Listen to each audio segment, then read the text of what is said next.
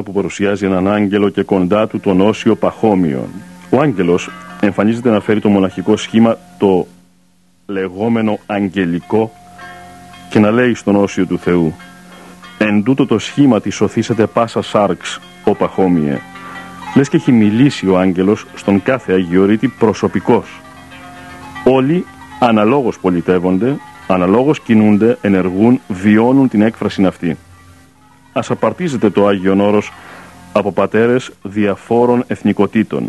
Όλοι αυτοί, έτσι όπως συνθέτουν αρμονικός το Ιερό Μοσαϊκό, αγαπούν αδιακρίτως όλους τους ανθρώπους στην πράξη, συνάνθρωποι τους νιώθοντας. Το πρόβλημα του καθενός το κάνουν δικό τους, την έγνοια του δική τους προσευχήν. Αγαπούν πολύ, δίχως όμως στήρους συναισθηματισμούς, αγαπολογία ρηχή. Αρνούνται τον εαυτό τους, τον δίνουν, γι' αυτό και τον κερδίζουν σωστά. Απονευρώνοντας με την τελείαν υπακοή τον εγωισμό τους, μαραίνοντας με την άσκηση τα πάθη τους, υπεριψούμενοι με την έκρωση του κοσμικού φρονήματος του θανάτου, αναδεικνύονται φρικτοροί κατά του αρχεκάκου εχθρού. Σώζουν με τις θεοπιθείς πύρινες προσευχές τους, καταγλαίζοντες το όρος του άφωνος.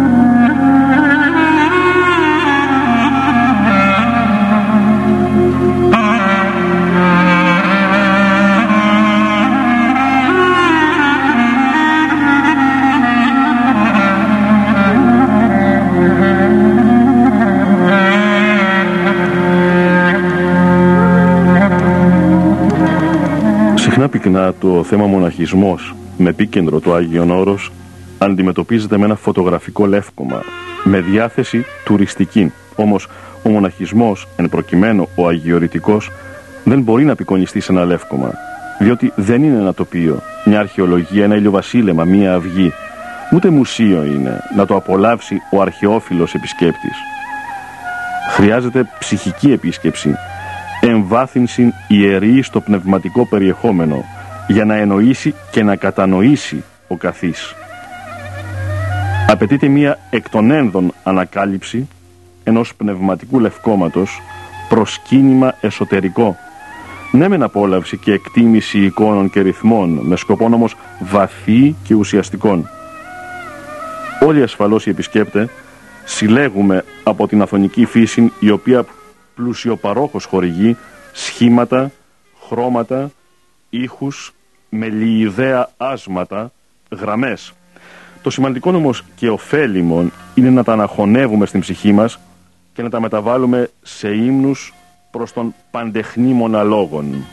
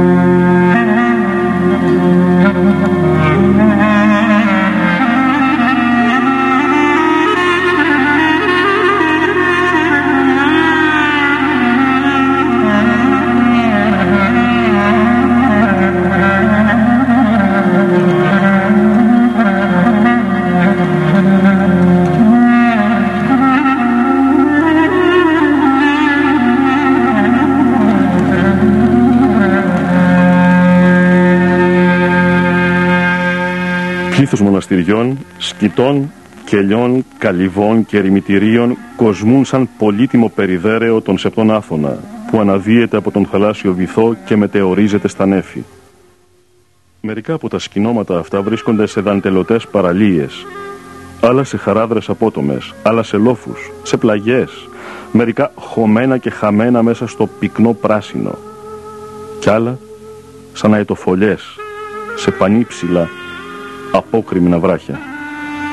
Αναλόγως με τον δρόμο της ασκήσεως που επιθυμεί ο μοναχός να ακολουθήσει, κατευθύνεται.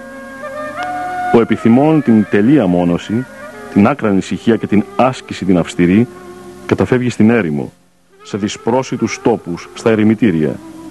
Στις σκήτες κατευθύνει τα βήματά του ο μοναχός που επιλέγει το στενό οικογενειακό περιβάλλον με τον γέροντα πατέρα που τον καθοδηγεί και την ολιγομελή αδελφότητα συναγωνιστές και συνοδοιπόρους. Αυτός που επιλέγει την μέση και βασιλική οδό της μοναχικής πολιτείας προτιμά τα κοινόβια, τα μοναστήρια, στα οποία κατά τον Μεγάλο Βασίλειο κτίσεως μεν ιδιώτης εξόριστε, γνώμης δεν αντίωσης απελήλατε, ταραχίδε πάσα και φιλονικία και έριδες εκποδών εστίκαση, κοινάδε τα σύμπαντα, ψυχέ, γνώμε, σώματα και όσοι στα σώματα τρέφεται και θεραπεύεται.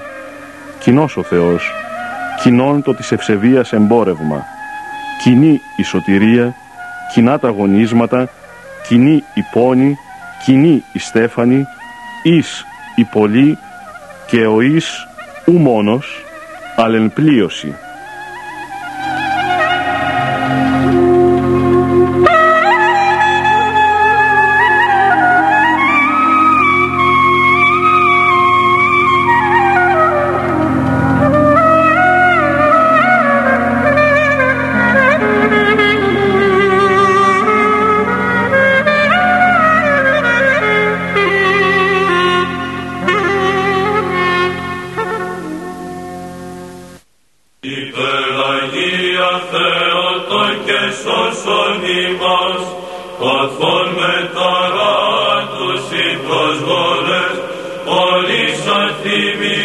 αλενπλίωση.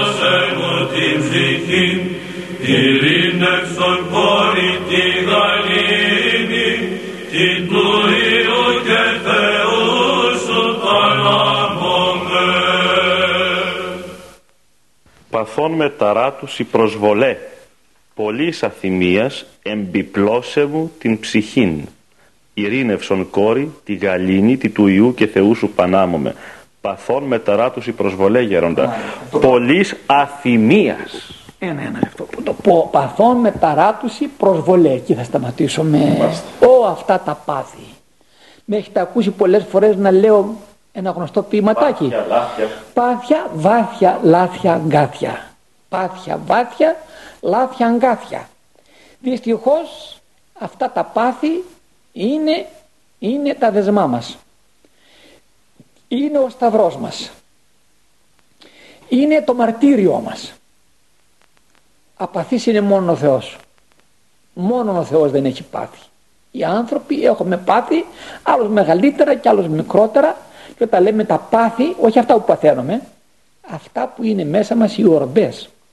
Οι ορμπές, οι κακίες, οι βρωμιές που βγαίνουν, αυτά είναι τα πάθη. Παραδείγματος χάρη η φιλαργυρία είναι πάθος.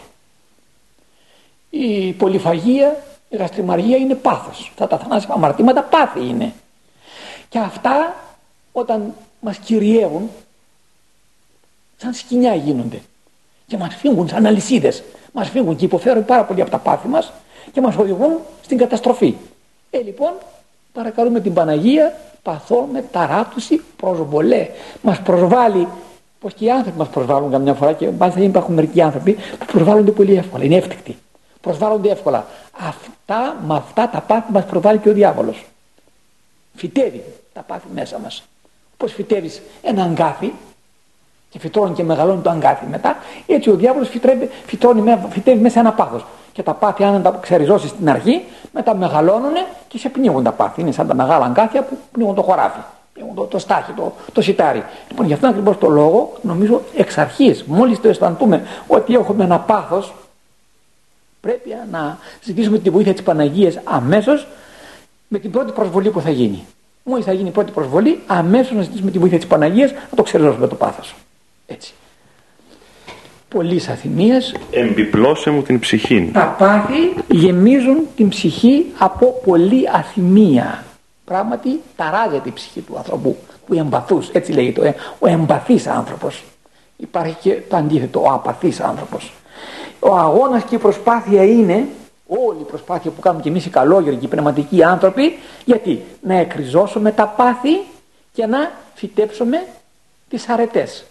Από την εμπάθεια να φτάσουμε στην απάθεια. Και όταν φτάσει ο άνθρωπος στην απάθεια τότε μπορεί να μιλάει για αγιότητα βίου και τότε να μιλάει για υψηλές πνευματικές καταστάσεις μια μερική για την αρπαγή, για την α, α, έλαμψη, για... αυτά γίνονται μετά την απάθεια.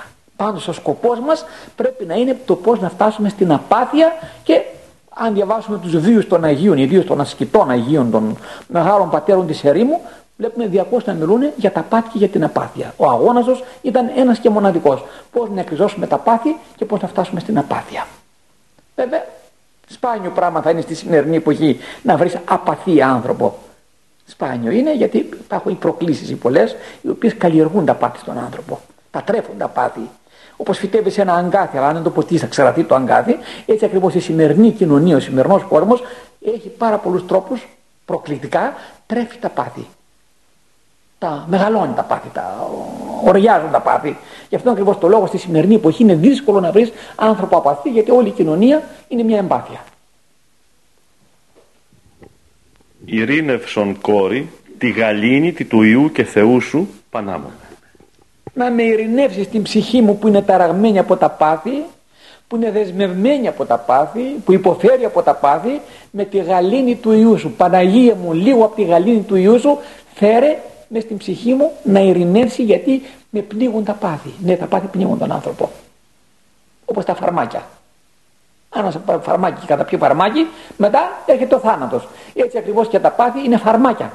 Μες στην ψυχή του ανθρώπου και παρακαλούμε την Παναγία να φέρει τη γαλήνη λίγο να γαλινέψει η ψυχή μας. Ω αυτή η γαλήνη, πού είναι αυτή η γαλήνη; Όλο ταραχή στο σημερινό κόσμο και στην ατομική ζωή και στην ομαδική ζωή και στην κοινωνική ζωή και στην... όπου να πας οι άνθρωποι ζουν μέσα στην ταραχή και όλοι έχουμε, βάζω και τον εαυτό μου μέσα, έχουμε ανάγκη από λίγη γαλήνη και πιστεύω στα αιτήματα που έχετε κι εσείς προσωπικά όπως και εγώ έχω, ζητάμε και λίγη γαλήνη από την Παναγία και λίγη γαλήνη από τον Θεό να μας δώσει να γαλινέψουμε. Να σας ρωτήσω κάτι.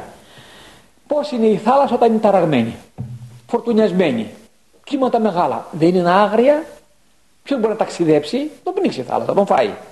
Όταν η θάλασσα όμως είναι γαλινεμένη, δεν φυσάει άνεμος, δεν έχουν κύματα επάνω, σαν καθρέφτης γίνεται η θάλασσα. Πόσο όμορφη είναι και βγαίνεις με τη βάρκα πάνω και ταξιδεύεις. Μα τι ομορφιά είναι αυτή. Ε, και η ψυχή μας όταν είναι γαλινεμένη είναι σαν τη γαλήνια θάλασσα. Και όταν είναι τρικυμισμένη και είναι ταραγμένη, είναι σαν τη φορτουνιασμένη θάλασσα. Ε, λοιπόν, εγώ σας εύχομαι γαλήνη να έχει η ψυχή σας μέσα και θα έχει γαλήνη η ψυχή σας και η ψυχή μου αν έχω μέσα την Παναγία και τον Χριστό. Η Παναγία θα μας φέρει τον Χριστό και θα μας φέρει τη γαλήνη του Χριστού μέσα στην καρδιά μας να γαλινέψουμε λιγάκι. Είδες άνθρωπο ταραγμένο από τα πάθη. Καταρχήν έχει το πάθος του εγωισμού. Έχει το πάθος της φιλοδοξίας. Έχει το πάθος. Μόλις πάει να μιλήσει με τους άλλους, αρχίζει και φωνάζει και μαλώνει και δεν καταλαβαίνει και δεν κάνει κλπ. Και, και λέει, μα τι άνθρωπος είναι αυτός, ηφαίστειο είναι. Πώς κάνει έτσι αυτός. Και βλέπει έναν γαλήνιο άνθρωπο και χαμηλώνει τη φωνή και χαμογελάει και σε μιλάει όμορφα και λες Μα τι γαλήνιος άνθρωπος αυτός είναι, του παραδείσου είναι. Ο γαλήνιος είναι του παραδείσου που είναι η γαλήνη Ιόνιος και ο ταραγμένος είναι της κολάσεως. Εκεί που υπάρχει η ταραχή του διαβόλου. Δόξα Πατρί και Υιό και Αγίο Πνεύματι, σωτήρα τεκούσασε και Θεόν, της το παρθένε διχθωθήνε με τον δίνον, σιγανή προσφεύγων ανατείνων και την ψυχή και την διάνοια. Σωτήρα τεκούσανσε και Θεόν, δισοπό παρθένε, λυτρωθήνε με των δεινών. Σωτήρα τεκούσα. Σωτήρα τεκούσανσε και Θεόν, ναι. εσένα δηλαδή που Γέννησες. έτεκες ακριβώς, τον Σωτήρα, δισοπό, παρθένε, λυτρωθήνε με τον δεινών. Για να συνεχίσουμε γιατί είναι ίδια έννοια. Σίγαρ το εξηγεί. Σίγαρ μην προσφεύγουν ανατείνω και την ψυχή και την διάνοια. Έτσι. Ψυχή και διανία. Και με το μυαλό μας και με την ψυχή μας προσέχουμε στην Παναγία να μας βοηθήσει. Έτσι. Αν δεν πάμε ψυχή και διανία και το πούμε τυπικά μόνο έτσι με, με τη γλώσσα δεν θα μας ακούσει η Παναγία. Είναι πολύ σοβαρό αυτό που λέει, πολύ σημαντικό είναι αυτό που λέει στο τέλος αυτός ο στίχος. Ότι πρέπει όλη η ψυχή και η διανία. Παρακαλούμε την Παναγία και εκείνη θα σπεύσει αμέσως από αυτή την ταραχή που είπαμε προηγουμένως και από τα δεινά και από ό,τι κακό υπάρχει στη ζωή μας να μας απαλλάξει.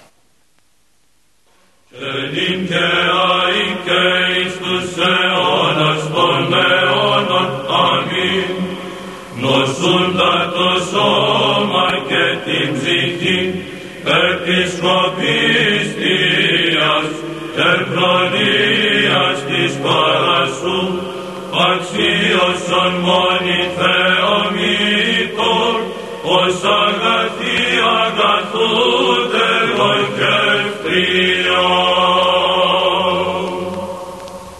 Νοσούντα το σώμα και την ψυχήν επισκοπής θείας και προνοίας της παρασού αξίωσον μόνη Θεομήτωρ ως αγαθή αγαθού τελοχεύθρια. Να το ξαναπώ γέροντα. Όχι, θα το μου πεις λίγο λίγο. Νοσούντα το σώμα και την ψυχή. Μισό λεπτό, εδώ. Νοσούντα το σώμα και την ψυχή. Η σημερινή κοινωνία, ο σημερινός άνθρωπος και στο σώμα και στην ψυχή είναι τραυματισμένος. Να το πούμε αυτό. Εάν σε οποιαδήποτε άλλη εποχή τα έλεγαν τα λόγια αυτά της παρακλήσεως, ήταν λιγότερος ο πόνος. Σήμερα, παρόλα τα μέσα, παρόλα την, την, την καλοπέραση, παρόλη την άνεση που έχει ο άνθρωπος, δυστυχώς και οι αρρώστιες πολλαπλασιάστηκαν στο σώμα και οι αρρώστιες πολλαπλασιάστηκαν στην ψυχή. Έτσι δεν είναι. Πάρα πολύ πόνο έχει ο σημερινός κόσμος. Και πρέπει, και πρέπει για αυτόν τον πόνο να κάνει κάτι να τον ξεπεράσει τον πόνο του άνθρωπος. Δεν θέλει να πονάει. Αν κάποιος θέλει να πονάει είναι μαζοχιστής. Πρέπει πάση θυσία να παλαούμε από τον πόνο. Βέβαια ο πόνος έχει κάποια ευλογία. Ο άνθρωπος που δύναμη. λυτρωτική δύναμη. Αυτός ο οποίος πονάει κατα, καταρχήν καταλαβαίνει και τους άλλους που πονάνε. Και δίνει και τους πόνους καμιά φορά κατά ανοχήν Θεού γίνονται και οι πόνοι μόνο και μόνο να μας ταπεινώσει και μόνο και μόνο να μας κάνει να μαλακώσει η ψυχή μας. Αλλά ανεξάρτητα από αυτό πάντα όταν έχει έναν πόνο ο άνθρωπος θέλει απαλλαγή από τον πόνο του. Δεν τον καλλιεργεί τον πόνο, κάνει δεν πάει να κόψει το χέρι του για να πονέσει, αυτό θα είναι τρελός άμα κόψει το χέρι του. Νοσούντα λοιπόν το σώμα και την ψυχή, το είπαμε, ε. συγγνώμη, εγέννησε ο κόρμος και από νοσοκομεία και από κλινικές και από τρελοκομεία, από ψυχιατρικές κλινικές. Πάρα πολλά και δεν το λέω αυτό μόνο εγώ, όλοι δέχονται και παραδέχονται ότι όπως είπε κάποιος σε λίγα χρόνια μόνο αυτοί που είναι στην εκκλησία μέσα και έχουν πνευματικό και εξομολογούνται δεν θα παίρνουν ψυχοφάρμακα. Όλοι οι άλλοι στα αγχολητικά και στα ηρεμιστικά και σε άλλα ψυχοφάρμακα διότι έγιναν από την πίεση για το άγχος έγιναν πολλές αυτού του είδους οι αρρώστιες, οι ψυχικές και έχουμε ανάγκη λοιπόν από την Παναγία και γι' αυτά. Λέει παρακάτω. Νοσούντα το, το σώμα. σώμα και την ψυχήν επισκοπής θείας και προνοίας της παρασού αξίωσον μόνη Θεομήτωρ ως αγαθή αγαθού τελοχεύτρια. Ναι.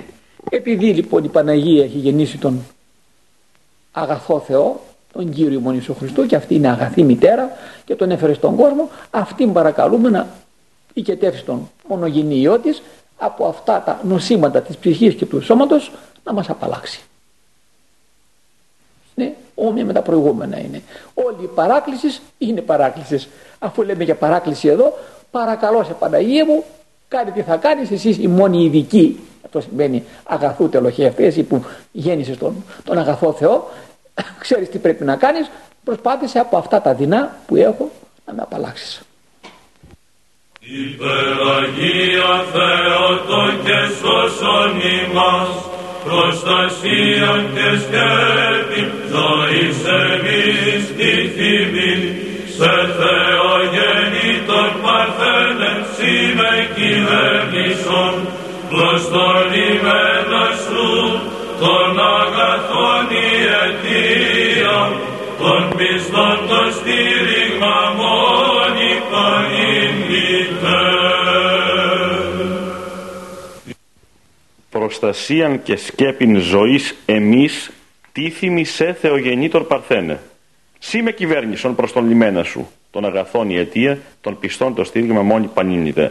Λέω ξαναγέροντα, προστασίαν και σκέπιν ζωής εμείς τίθιμη σε Θεογεννήτωρ Παρθένε. Εσένα Παναγία μου που γέννησε στο Χριστό, εγώ σε βάζω στη ζωή μου προστασία και σκέπη. Νομίζω πως είναι πολύ απλό. Και είπαμε και άλλη φορά ότι όπως το σπίτι έχει τη σκεπή, για να μην μπαίνουν τα νερά και οι βοριάδες και τα χιόνια και οτιδήποτε μέσα καιρικές συνθήκες να επηρεάζουν το σπίτι σου, έτσι και η Παναγία είναι μια σκέπη, μια σκεπή, η οποία μας σκεπάζει και μας προστατεύει από όλα τα αντίθετα, από όλα τα επιζήμια, από ό,τι μας κάνει κακό προστασία, μας προστατεύει η Παναγία από όλα. Ζωή σε μη στήθιμη, σε όλη τη ζωή μου έχω εσένα την Παναγία προστασία και σκέπη. Νομίζω δεν είναι ανάγκη να πούμε περισσότερα και να ερμηνεύσουμε τη λέξη προστασία και σκέπη, διότι όλοι θέλουν μια προστασία και μια σκέπη στη ζωή μας και αντί να ζητούμε σαν προστασία και σκέπη άλλα και άλλα εφήμερα και ανθρώπινα πράγματα, ζητούμε την Παναγία, η οποία είναι η πιο ασφαλής. Ασφαλής σκέπη και ασφαλής προστασία είναι η Παναγία. Δεν μπορεί να μας βλάψει κανένας αν έχουμε την Παναγία από πάνω μας. Είναι μια προστατευτική ομπρέλα που λέω εγώ και μας προστατεύει από τα δεινά σε Θεογεννήτωρ Παρθένε, σύ με κυβέρνησον προς τον λιμένα σου. Λοιπόν, εσένα λοιπόν την Παναγία σε βάζω σκέπη και προστασία και εσύ να με κυβερνήσεις. Ε, τι ωραίο που είναι. Έχουμε ανάγκη από κυβερνήτη. Όπως στα πολιτικά και στα καθημερινά κάνουμε κυβερνήσεις και κυβερνούν τα καθημερινά θέματα, έτσι και στα πνευματικά έχουμε ανάγκη από μια κυβέρνηση, από έναν κυβερνήτη. Και κυβερνήτης βέβαια του σήμαντος είναι ο κύριος, ο Ιησούς Χριστός, κυβερνά τον κόσμο. Ε, αυτό είναι δεδομένο. Αλλά και η Παναγία, σαν μητέρα του, στην προσωπική μας ζωή μπορεί να αυτή η κυβερνήση της ζωής μας να είναι και να μας οδηγεί στο λιμένα. Κυβερνήτη του σκάφους, έτσι λέγεται, ο πλοηγός, ο, ο, ο, ο οποίος είναι στο πιδάλιο του σκάφους, είναι ο κυβερνήτης του σκάφους. Αν η Παναγία είναι ο κυβερνήτης της ζωής μας, Πού θα μας οδηγήσει, όπως ο κυβερνήτης του πλοίου το οδηγεί στο, στο λιμάνι και το ασφαλίζει και το κλειτώνει από τα κύματα και από τα ναυάγια, έτσι ακριβώς και η Παναγία θα μας οδηγήσει προς το λιμένα. Και την χαρακτηρίζει των αγαθών αιτία των πιστών το στήριγμα μόνη πανέμια. Για όλα τα αγαθά που έχουμε, αιτία είναι η Παναγία. Για όλα τα κακά που έχουμε στη ζωή μας, αιτία είναι ο διάβολος. Το αντίθετο. Η Παναγία είναι η αιτία των καλών και ο διάβολο είναι η αιτία των κακών. Είναι. Και ύστερα των αγαθών η αιτία των πιστών το στήριγμα. Των πιστών το στήριγμα. Λοιπόν, η Παναγία είναι το στήριγμα των πιστών. Βέβαια και για το Σταυρό το λέμε αυτό το πέμα. Σταυρός πιστών το στήριγμα. Έτσι δεν το έχω γραμμένο εδώ απ' έξω ένα μεγάλο σταυρό άσπρο που έχει στην αυλή απ' έξω από την πύλη. Εκεί πάνω με κόκκινα γράμματα έβαλα τους πατέρες. Εκεί ναι, έβαλα και γράψαν οι πατέρες με κόκκινα γράμματα Σταυρός πιστών το στήριγμα. Και πολλοί έρχονται και επισκέπτε και περαστικοί από εδώ, το κοιτάζω, το διαβάζω, λέει τι ωραίο αυτό που το παλάνε εδώ πέρα. Λέει, πραγματικά όπου και να πάτε, στήριγμά σας είναι ο Σταυρό. Όπως ο Σταυρό, δεν έτσι και η Παναγία είναι των πιστών το στήριγμα. Είναι. Γιατί έχουν το στήριγμα, Γιατί αν έχουν στήριγμα, όπως ένα δέντρο μικρό, τετράγει, το φυτεύεις και αν δεν έχει ένα στήριγμα, παλούκι δηλαδή κοντά, ένα παπάσαλο φυτεμένο, το κρατάει από τον αέρα, αυτές τις μέρες που χιόνισε, από το πολύ το χιόνι εδώ, είχαμε κάτι μικρά δεντράκια διάφορα, κυρίως ελιές, τα κάτω. Παρότι είχα και πάσαλο δίπλα. Πάλι ο, ο, ο αέρας και το, το χιόνι και πήγαμε τότε να μάθουμε δεύτερο πάσαρο και τα, τα, στερεώσαμε τα δεντράκια. Έτσι ακριβώς και ο άνθρωπος, αν δεν έχει ένα στήριγμα να στηριχθεί, γι' αυτό ακριβώς το λόγο τα τελευταία χρόνια το ακούω πολύ συχνά τη λέξη αυτήν. Ε, αυτό είναι το στήριγμά μου. Εγώ λέω το στήριγμά σας να είναι η Παναγία, ο Χριστός, τα μυστήρια, η προσευχή, το Ευαγγέλιο κλπ. Άλλοι δυστυχώς που δεν ξέρουν από αυτά κάνουν στήριγμά τους στο χρήμα, τη δύναμη, τα κοσμικά, τους ανθρώπους. Εσύ είσαι το, το, το στήριγμά μου. Ε, καλά, σε στηρίζει και ο άνθρωπος λιγάκι, σε πιάνει αγκαζέ. Και τι έγινε με αυτό. Αν δεν σε στηρίξει η Παναγία και ο Χριστός, τα άλλα στηρίγματα είναι σαν αυτά τα πρόχειρα που είχαν τα δεντάκια τα δικά μας. Με το πρώτο χιόνι τα ρίξε κάτω. Λοιπόν, έτσι για να μην πέφτουμε το πρώτο, με την πρώτη μπόρα κάτω, να μην βάλουμε προσωρινά και πρόχειρα στηρίγματα στη ζωή μας, αλλά το κυρίως στήριγμά μας να είναι η Παναγία και ο Χριστός. Προηγουμένως, Γέροντα, που αναφέρατε τον Τίμιο Σταυρό που είναι έξω από την πύλη της ε, Σκήτεω και γράφει πιστών το στήριγμα, σταυρός πιστών το στήριγμα, σας είπα και εγώ ε, ότι είναι δίπλα στην φιλοσοφική σχολή, επειδή δεν έχουμε πάντα το ίδιο ακροατήριο όταν απευθύνεστε, εναλλάσσετε το ακροατήριο ενδεχομένως να εξένησε κάποιους ακροατές η έκφραση φιλοσοφική σχολή. Μας το Άγιον Όρος έχει πανεπιστήμιο και μάλιστα υπάρχει φιλοσοφική σχολή στη σκήνη του προφήτου ηλιού. Ναι, για εξηγήστε το για να απαντήσουμε σε αυτούς που δεν το γνωρίζουν. Και να το έχουν ξανακούσει, χαίρονται να ακούν τέτοια πράγματα οι άνθρωποι. Ότι στα μοναστήρια υπάρχουν φιλοσοφικές σχολές. Εγώ έδωσα το όνομα αυτό. Βάφτισα ένα χώρο της Κήτεως ο οποίος υπάρχει σε όλα τα μοναστήρια. Αυτός ο χώρος είναι το λεγόμενο οστεοφυλάκιον. Οι κάρες και τα κόκαλα των νεκρών μοναχών των κεκοιμημένων είναι αραδιασμένα επάνω στους, στα ράφια σαν σούπερ μάρκετ όπως είναι τα διάφορα προϊόντα στο σούπερ μάρκετ πας και διαλέγεις αυτό που θέλεις και που σε ενδιαφέρει είναι οι κάρες και έχουν και τα ονόματα γραμμένα πάνω μοναχός, ιερέας, ιερομόναχος αρχιμανδρίτης και λοιπά γράφει και εκεί πάμε για να φιλοσοφήσουμε λιγάκι για τη ζωή και το θάνατο γιατί πρέπει να ξέρουμε όλοι ότι η μνήα του θανάτου και η μνήα της Δευτέρας Παρουσίας και η μνήα του Θεού είναι τα τρία, οι τρεις μνήμες οι οποίες βοηθούν τον άνθρωπο να μην αμαρτήσει. Πρέπει να διαρκώς να σκεφτόμαστε τον θάνατο, τον Θεό και τη Δευτέρα Παρουσία τα τρία φρένα που μαζεύουν το μυαλό του ανθρώπου και σκέφτεται αυτά και δεν σκέφτεται τα άλλα τα οποία είναι εφάμαρτα. Λοιπόν, και έτσι ονόμασα φιλοσοφική σχολή, γιατί φιλοσοφούμε όταν βλέπουμε αυτά. Για να είμαι ειλικρινής, συνιστώ και στους επισκέπτες καμιά φορά που έρχονται και μάλιστα τώρα στις προθέσεις μας είναι να ανακαινήσουμε εκείνον τον χώρο. Γιατί είναι πλέον πολλά χρόνια και έχει λίγο καταρρεύσει το κτίριο. Θα κάνουμε ανακαίνιση ολόκληρου του κτηρίου εκείνο, που έχει και άλλο χώρο μέσα. Ένα ολόκληρο οίκημα είναι εκείνο και τον χώρο που είναι ένας ναός και δίπλα το στεοφυλάκιο θα το ανακαινήσουμε και έχω πολλές ωραίες σκέψεις πώς θα το κάνω. Ήδη μέσα στο μυαλό μου το έχω οργανώσει ώστε να μπορώ να, να είναι επισκέψιμο. Να είναι, να είναι επισκέψιμο και να είναι πιο διδακτικό όταν θα βλέπουν περισσότερα, θα βάλω και συνθήματα μέσα, θα βάλω και γράμματα μέσα και να διαβάζουν λιγάκι, όχι μόνο να τα βλέπουν έτσι, να διαβάζουν και λιγάκι και θα είναι όμορφο. Αυτή λοιπόν είναι η φιλοσοφική σχολή της Κίτη και είναι και αντίκρι από την κυρία πύλη του της εισόδου. Και μόλις βγαίνει κανείς από την πύλη, το πρώτο που αντικρίζει είναι η πόρτα του οστεοφυλακίου. Αμέσως όμως πηγαίνει εκεί στις κάρες. Πού θα πάω κι εγώ, έτσι θα καταντήσω. Μια μέρα και το δικό μου το κεφάλι εκεί θα είναι. Τι κάθομαι στο κεφάλι μου μέσα και βάζω κακούς λογισμούς μέσα και βάζω κακίες στην καρδιά μου. Να, πού θα καταντήσω. Πολύ βοηθάει αυτό. Αυτή η φιλοσοφική σχολή. Έχω γράψει και σε ένα πίε μου μέσα το έβαλα αυτό το πράγμα και όπως τα κυκλοφορούν και πηγαίνουν παντού. Ένας Μητροπολίτης από το Οικουμενικό Πατριαρχείο από την Κωνσταντινούπολη μου έγραψε Πολύ μου άρεσε αυτή η φιλοσοφική σχολή όταν θα έρθω από αντιδώ. Να πάω τη φιλοσοφική σχολή έτσι μου έγραψε. Πολύ ωραίο αυτό που έγραψες. Ε, Υπεραγία Θεότο και σώσον ημάς, οικετεύω παρθένε των ψυχικών ταραχών και της αθυμίας της ζάλιν διασκεδάσε μου, σιγαρ Θεόν υφέρ των αρχηγών της γαλήνης, των Χριστών εκείσας μόνοι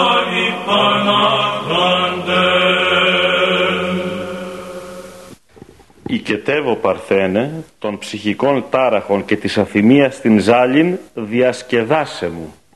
Ξανά. Οικετεύω Παρθένε ναι. των ψυχικών τάραχων και της αφημίας στην Ζάλιν διασκεδάσε μου. Των ψυχικών τάραχων λοιπόν παρακαλώ και της αφημίας στην Ζάλιν. Ο ψυχικός τάραχος που λέγαμε και προηγουμένως είναι από τα πάτη. Και πρέπει η Παναγία να επέμβει με τη χάρη της και να γαλινέψει όπως λέγαμε προηγουμένως την ψυχή μας και τις αθυμίες στην ζάλη όταν ο άνθρωπος έχει μια αθυμία δηλαδή έχει διαλυθεί κυριολεκτικά και είναι στεναχωρημένος και είναι πληγωμένος τότε έχει μια ζάλη, ζαλίζεται.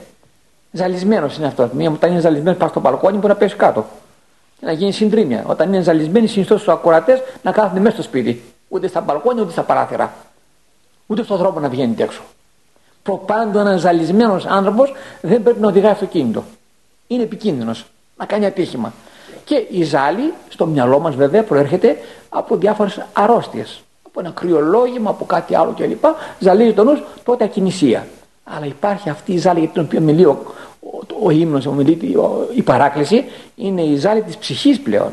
Τα μπερδεύεται ο άνθρωπος από διάφορα πράγματα άσχημα, από αμαρτήματα, από πάτια, λάθια, βάτια, αγκάτια γίνεται μια ζάλη μέσα πραγματικά ο άνθρωπος καταντάει εκεί να είναι ερήπιο και τότε χρειάζεται να έρθει η Παναγία να επέμβει και να μας διασώσει είναι σαν την τρικυμία είναι αυτό αυτή η ζάλη είναι σαν την τρακυμία ζάλιν, έντοδο, ενέχον λογισμών αμφιβόρων. Υπήρχε αμφίβολος λογισμός, το μυαλό του μπερδεύτηκε, ζαλίστηκε μέσα. Έτσι ακριβώς το παθαίνουμε κι εμείς και συντελεί και ο διάβολος βέβαια. Και ο Σατανάς μας ζαλίζει και εκείνος.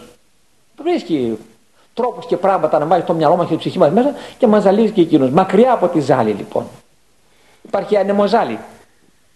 Όταν έχει μια, έναν άνεμο που κάνει αυτό το ανεμοστρόπυρο, σε με τον ανεμοζάλι έχει. Όπως και η παραζάλι. Και παραζάλι, ανεμοζάλι και παραζάλι. Μάλιστα. Συνεχίζει βέβαια η επεξήγηση, γι' αυτό ίσως είναι καλό να λέγουμε ολόκληρη, ε, ολόκληρο το κάθε τροπάριο. Σίγαρ Θεόνυμφε είναι η επεξήγηση των αρχηγών της Γαλήνης, των Χριστών εκεί, σας μόνοι πανάχραντες. Ε, πώς θα βοηθήσει η Παναγία, πώς το λέμε συνέχεια, με τον Χριστόν τον οποίο γέννησε και τον οποίο έχει παρησία και δύναμη η Παναγία, με τη δική του τη χάρη και τη δύναμη, θα μας βοηθήσει στις δύσκολες αυτές καταστάσεις της ζάλης. Της ζάλης και της ταραχής. Δόξα Πατρί και Υιό, συνανάπτυστον, πάντα γαρδίνασε, ως δυνατόν ενισχύει, τον Χριστόν Κύρισασα Θεό μακάριστε.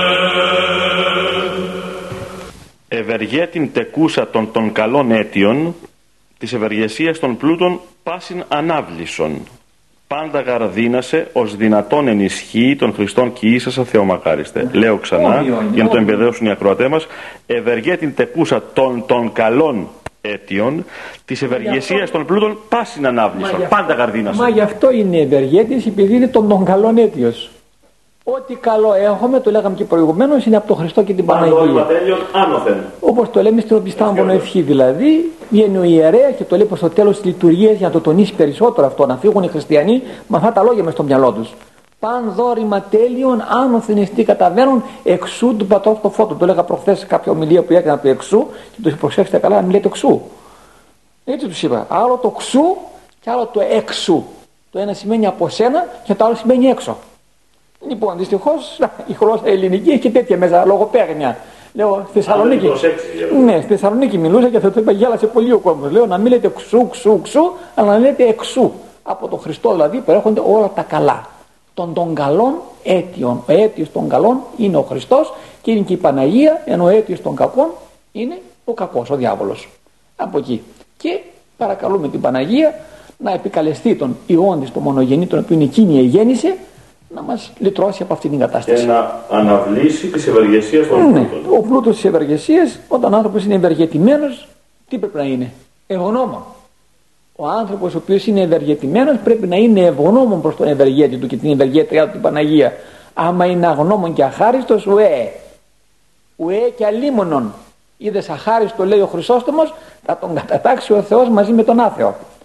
τον αχάριστο και τον άθεο, τους βάζει μαζί τόση μεγάλη αμαρτία. Είναι να είσαι, λοιπόν, αφού ο Χριστός είναι ο ευεργέτης μας και η Παναγία η γέννηση των ευεργέτη μας, των, των καλών αίτιων, εμείς πρέπει να είμαστε ευγνώμονες και προς τον Χριστό και προς την Παναγία τη μάνα μας, η οποία μας ευεργετεί με αυτόν τον τρόπο. Και κατακλείεται ο ύμνος, πάντα γαρδίνασε, ως δυνατόν ενισχύει τον Χριστόν και ίσα Θεομακάριστε. Το πάντα γαρδίνασε, εκεί θέλω να σταματήσω. Δεν υπάρχει κάτι αδύνατο για την Παναγία. Εμείς οι άνθρωποι έχουμε μια σχετική δυνατότητα και λέμε, πώ λέει ο Απόστολος Παύλος, τα πάντα ισχύω εν το ενδυναμούνται με Χριστό. Οτιδήποτε κάνουμε, τα κάνουμε εν ονόματι του Ιησού Χριστού και με τη δική του τη δύναμη. Δεν έχουμε δυνάμεις δικές μας. Όπως λέω εγώ μια φράση, και παρακαλώ να την προσέξετε αυτήν στου ακροατές, το λέω αυτό το πράγμα. Εγώ μοναχός μου είμαι αδύνατος. Εγώ μαζί με τον Χριστό είμαι παντοδύναμος. Γιατί με τη δική του δύναμη αυτά τα κάνω όλα. Παντοδύναμος εκείνος, παντοδύναμος έγινα κι εγώ. Αν δεν είμαι μαζί με τον Χριστό όμως, δεν έχω καμία δύναμη εγώ. Η Παναγία λοιπόν επειδή είναι μαζί με τον Χριστό και είναι δικός ο Χριστός, είναι και αυτή μια παντοδύναμη μητέρα. Και κάνει ό,τι θέλει σε όλο τον κόσμο. Σε όλα τα πράγματα η Παναγία μπορεί να επεμβαίνει και να τα διορθώνει. Πάντα γαρδίνασε. Τα πάντα δίνεται διότι είναι η μητέρα του Χριστού.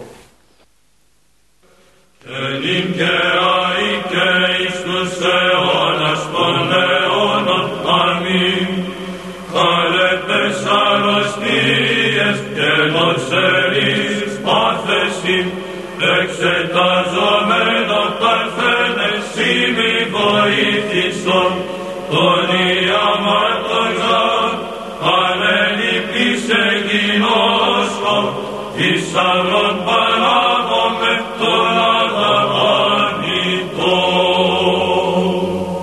Χαλεπές αρρωστίες και νοσερείς πάθεσιν εξεταζομένο παρθένε σήμη βοήθησον των ιαμάτων γάρ ανελειπή σε γινόσκο θησαυρών Πανάμω τον αδαπάνητον. Επαναλαμβάνω, χαλεπές αρρωστίες και νοσερή πάθεσιν, εξεταζομένο παρθένε, σήμη βοήθησον. Στο βοήθησον έχει σημασία. Διότι το ότι είμαστε σε χαλεπές αρρωστίες και στα πάθη, το είπαμε ήδη, δεν υπάρχει άνθρωπος χωρίς πάθη και χωρίς δυσκολίες στη ζωή και χωρίς αδυναμίες και χωρί. Αυτά τα έχουμε όλοι μας. Εκείνο που έχει σημασία έχει να παρακαλούμε την Παναγία να μας βοηθήσει. Έχουμε ανάγκη από τη βοήθειά της και όποιος δεν το λέει ότι έχει ανάγκη από τη βοήθειά της είναι εγωιστής. Όποιος λέει ότι δεν έχει ανάγκη ή όποιος προστρέχει σε άλλες βοήθειες δεν είναι νουνεχής. Πρέπει να προστρέχουμε σε εκείνη που μπορεί να μας βοηθήσει. Αφού πάντα γαρδίνεται, να λοιπόν, αφού πάντα δίνεται, ο άνθρωπος ο ελληπή και ο αδύναμος και ο άρρωστος και ο κιό που θα προσφύγει στην Παναγία να την παρακαλέσει να τον βοηθήσει. Το βοήθησαν να έχουμε διαρκώς σαν παράκλησή μας. Παναγία, βοήθησέ με. Εδώ τους ανθρώπους δεν είναι βοήθησέ με. Κάπου στον δρόμο πέφτεις. Και απλά τραβάει, σας παρακαλώ, βοηθήστε με να σηκωθώ. Δεν λέτε. Βοήθησε με να σηκωθώ. Όχι, βοήθησε με να κάνω αυτή την άλλη δουλειά και ενέργεια. Πάντα ζητάμε μια βοήθεια από έναν άνθρωπο. Και υπάρχουν οι κυρίως εργάτες και οι βοηθοί των ανθρώπων που εργάζονται. Πάντα έχουμε ένα βοηθό κοντά μας. Να πει μια μεγάλη δουλειά να κάνει, μια μεγάλη υποχρέωση, έχει και τον βοηθό του μαζί. Ε, λοιπόν, ε, αν ο άνθρωπος ε, γίνονται βοηθοί μας, η Παναγία δεν μπορεί να μα βοηθήσει που είναι παντοδύναμη, που είναι κοντά στο Χριστό. Που έχει τέτοια μεγάλη παρησία και δύναμη. Και αυτόν ακριβώς το λόγο το βοήθησαν και θέλει και μια ταπείνωση να λέγεται. Πρέπει να είναι ταπεινός ο άνθρωπος να ζητάει τη βοήθεια. Γιατί αν είναι εγωιστής, μπορεί να πέσει κάτω και μην ζητάει βοήθεια. Προσπαθεί να σηκωθεί, πάει να τον βοηθήσει ένας, ας μάθημα, θα σηκωθώ εγώ. Γιατί είναι εγωιστής. Ενώ ο ταπεινός άνθρωπος πάντα ζητάει τη βοήθεια και της Παναγίας και των ανθρώπων. Τον Ιαμάτων γάρ, συνεχίζει γέροντα, ανελειπεί σε γινώσκο θησαυρών. Πανάμομαι των αδαπάνητων, των Ιαμάτων ανελειπεί σε γινώσκο θησαυρών των αδαπάνητων. Τα Ιάματα ξέρουμε τι είναι, οι θεραπείες είναι. Και η Παναγία ένα θησαυρός Ιαμάτων είναι. Θησαυρός και μάλιστα αδαπάνητος. Γιατί υπάρχουν θησαυροί οι οποίοι δαπανώνται. Έχεις το πορτοφόλι σου μέσα ένα χρηματικό ποσό, πας στην αγορά και γυρίζεις πανί με το πανί που λένε. Ε, δεν λέει η τσέπη να διανύει, η καρδιά γεμάτη. Η καρδιά να μην αδειάζει, το, το πορτοφόλι αδειάζει. Άμα αδειάσει η καρδιά και άμα αδειάσει το μυαλό και άμα αδειάσει η ψυχή από αυτά τα πιστεύματα μεγάλα που έχουμε, τότε λίγο μας τότε είμαστε φτωχοί. Η Παναγία λοιπόν είναι θησαυρός αγαπάντος των ιαμάτων. Δηλαδή μπορεί να κάνει καλά πολλού, αλλά δεν πάβει να έχει την δύναμη να, κάνει, να συνεχίσει. Ενώ ένας άνθρωπος κάνει το καλό, πάρει την ελεημοσύνη. Κάνει, κάνει, κάνει, κάποιο τελειώνει τα λεφτά του. Δεν έχει άλλο. Λέει, αυτά ήταν, δεν έχω άλλα. Τι να σου δώσω τώρα, δεν έχω να σου δώσω άλλο. Η μάνα δίνει, δίνει, δίνει το γάλα στο παιδί, κάποτε σταματάει να έχει στο μαστό γάλα. Παιδί μου τώρα θα φας φαγητό. Γάλα δεν έχει άλλο. Το αίμα, πάρει και δίνει αίμα ένας, είναι αιμοδότη και δίνει αίμα. Δίνει, δίνει, δίνει, του λέει ο γιατρός, πώς θα δώσει. Μην ξαναδώσει αίμα γιατί δεν μπορείς να δώσει άλλο αίμα. Θα πεθάνεις.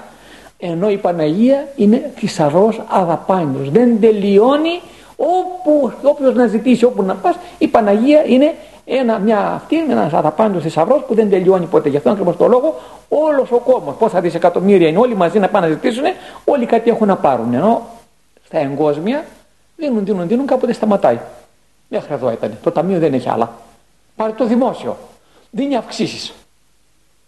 Πόσα θα δώσεις; Τι αν λάβει παρά του μη έχοντα. Αν το ταμείο δεν έχει, από πού θα δώσεις; Πρέπει ο κοραβανά να είναι γεμάτος. Για να δώσει. Το πορτοφόλι να είναι γεμάτο. Αν δεν έχει, τι θα δώσει. Τι αν λάβει παρά του μη έχοντα. Ενώ η Παναγία και έχει και δίνει. Και θέλω να το προσέξετε αυτό που θα πω. Και θέλει να δίνει. Όχι μόνο έχει και μπορεί να δώσει, αλλά και θέλει να δώσει. Γιατί υπάρχουν άνθρωποι που έχουν και δεν δίνουν είναι το πορτοφόλι του γεμάτο, έχει αγαθά η αποθήκη του, μπορεί να κάνει ελεημοσύνης, αλλά η τσιγκουνιά δεν τον αφήνει να δώσει. Ενώ η Παναγία έχει και την αγάπη. Μαζί με τη δυνατότητα έχει και την αγάπη. Και θέλει και μπορεί να δώσει και δίνει σε όλους τους ανθρώπους. Και στους καλούς και στους κακούς δίνει.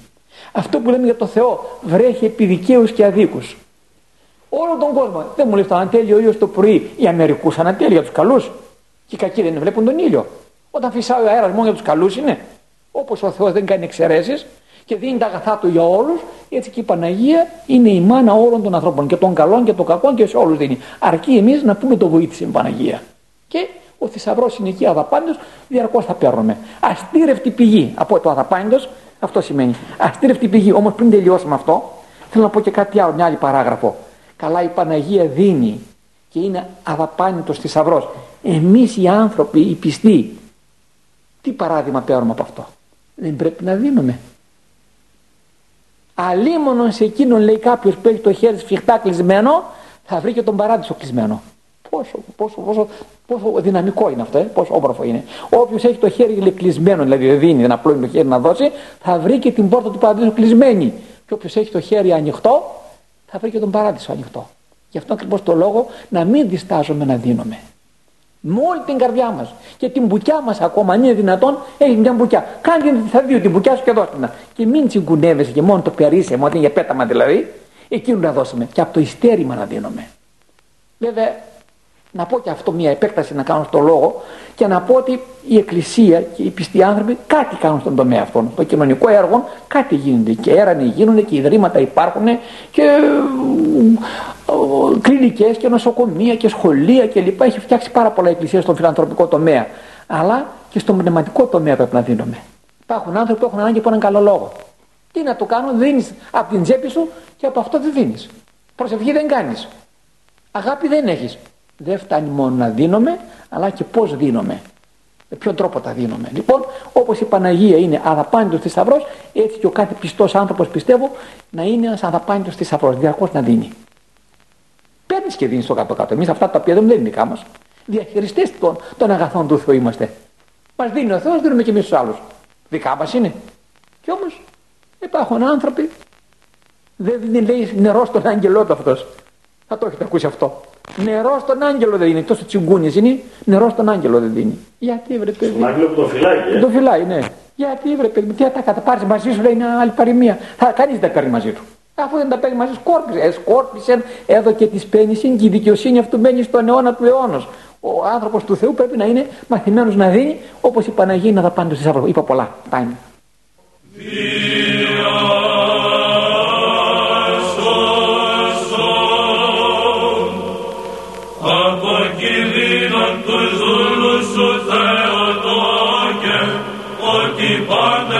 τα πάντα στι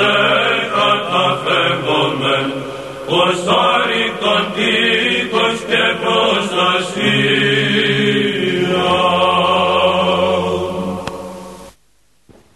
Περνάμε γίνοντας αυτό που επαναλαμβάνεται το υπέροχο, την υπέροχη κραυγή και εσύ διάσωσον από κινδύνων τους δούλους σου Θεοτόκε ότι πάντες μετά Θεόν εισέ καταφεύγουμε ως άρρηκτον τείχος και προστασία ένα ένα διάσωσον από κινδύνων τους δούλους σου Θεοτόκε το πρώτο.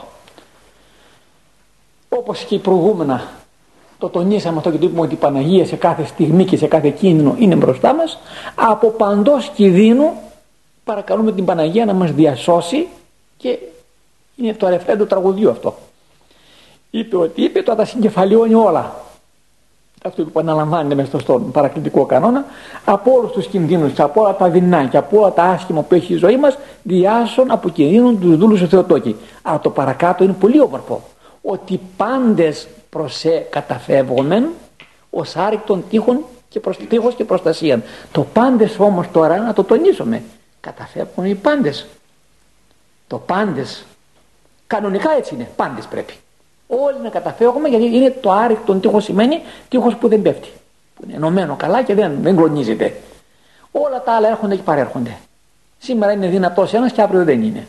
Σήμερα βοηθάει και αύριο δεν βοηθάει. Η Παναγία είναι σαν το τείχο που είναι εκεί, στέκεται. Όπως κάτι κάστρα είναι παλιά από την Βυζαντινή που έχει τώρα, περνά στους δρόμους, κάτι κοντρού τείχους έχουν, που έχει στην πόλη που είναι τα τείχη τα μεγάλα, αλλά και σε άλλες πόλεις. Τα κάστρα στο Αγίου Όρος εδώ πέρα που είναι οι πύργοι κλπ. Αυτά μένουν. Έτσι την Παναγία φαντασία είναι ότι είναι άρρηκτος τείχος. Δηλαδή δεν πρόκειται να χωριστεί ποτέ αυτό το τείχος, να πέσει ποτέ.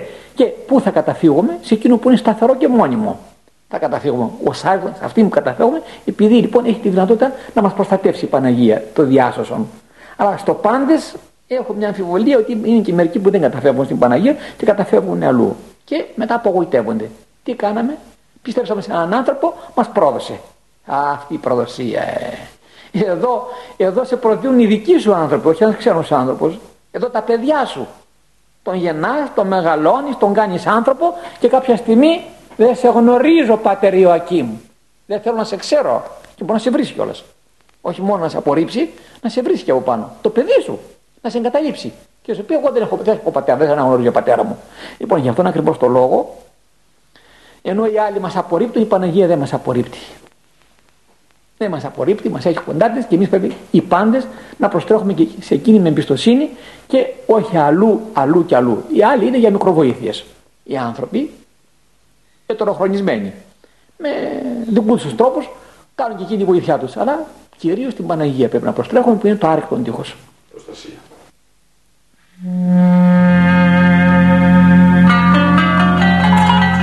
Σε αυτό το σημείο, αγαπητές και αγαπητοί μου φυλαγιορείτε ακροατέ, ολοκληρώνεται η σημερινή αθωνική επικοινωνία μας εδώ στην ιερά κοινοβιακή σκήτη του προφήτου ηλίου του Θεσβήτου με τον γέροντα της αδελφότητος, τον πατέρα Ιωακήμ, τον οποίον εκ μέση ψυχής και καρδίας ευχαριστώ.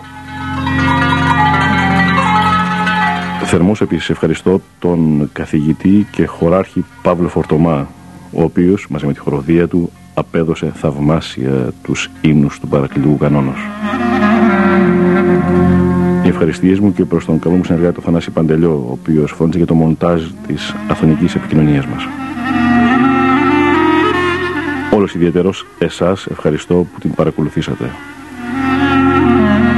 Το διαβάσαμε αποσπάσματα από το βιβλίο «Αθωνείτε Βαλκανίων» Αγαπητές και αγαπητοί μου φυλαγιορείτε ακροατέ, χαίρετε.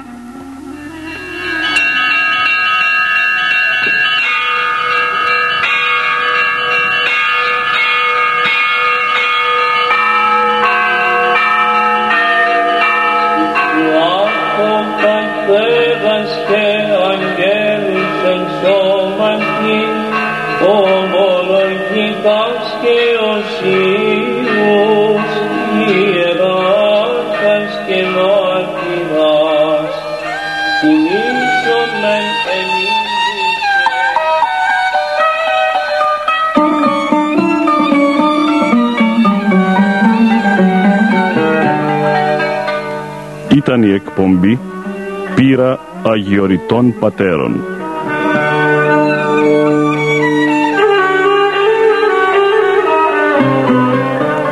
Ο Μανώλης Μελινός απετόλμησε να αποτυπώσει στα Ερτζιανά εις πνοές αιωνιότητος γερόντων όρους άφωνος.